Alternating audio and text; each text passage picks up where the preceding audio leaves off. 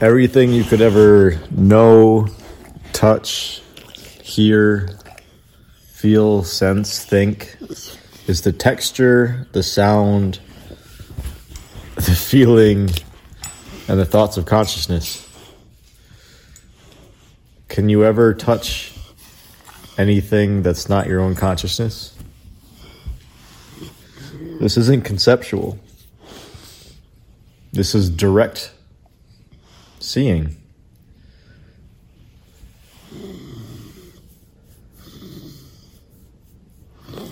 Think of it. When you touch something, when you interact with something, aren't you just interacting and touching your own consciousness?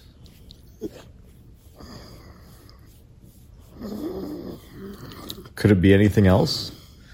Have you ever touched anything outside of your own consciousness?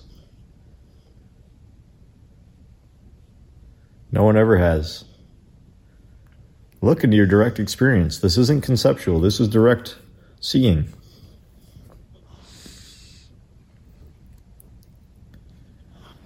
Everything you could ever taste, touch, feel, sense, think occurs within consciousness.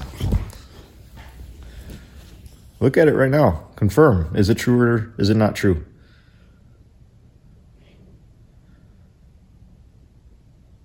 When you feel something, you're sensing it in your consciousness. To say that there's a brain sensation, or that there's a sensation in your fingertips that then sends an electrical impulse into the brain that's then interpreted by the mind. Sure, but that's all concept. That's how consciousness works. Every bit of that is consciousness. And the story then is created in consciousness. I'm just trying to get you to look directly, because it's worth it.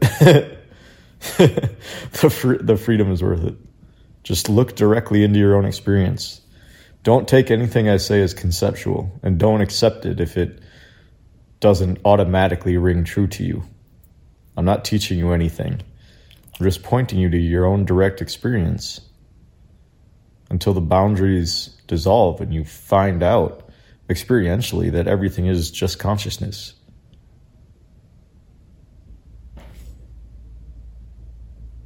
Everything is an appearance of consciousness. That which is not an appearance is pure consciousness. That is your fundamental being.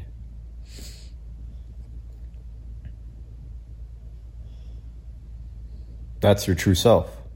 Guys, mom's home. Coop!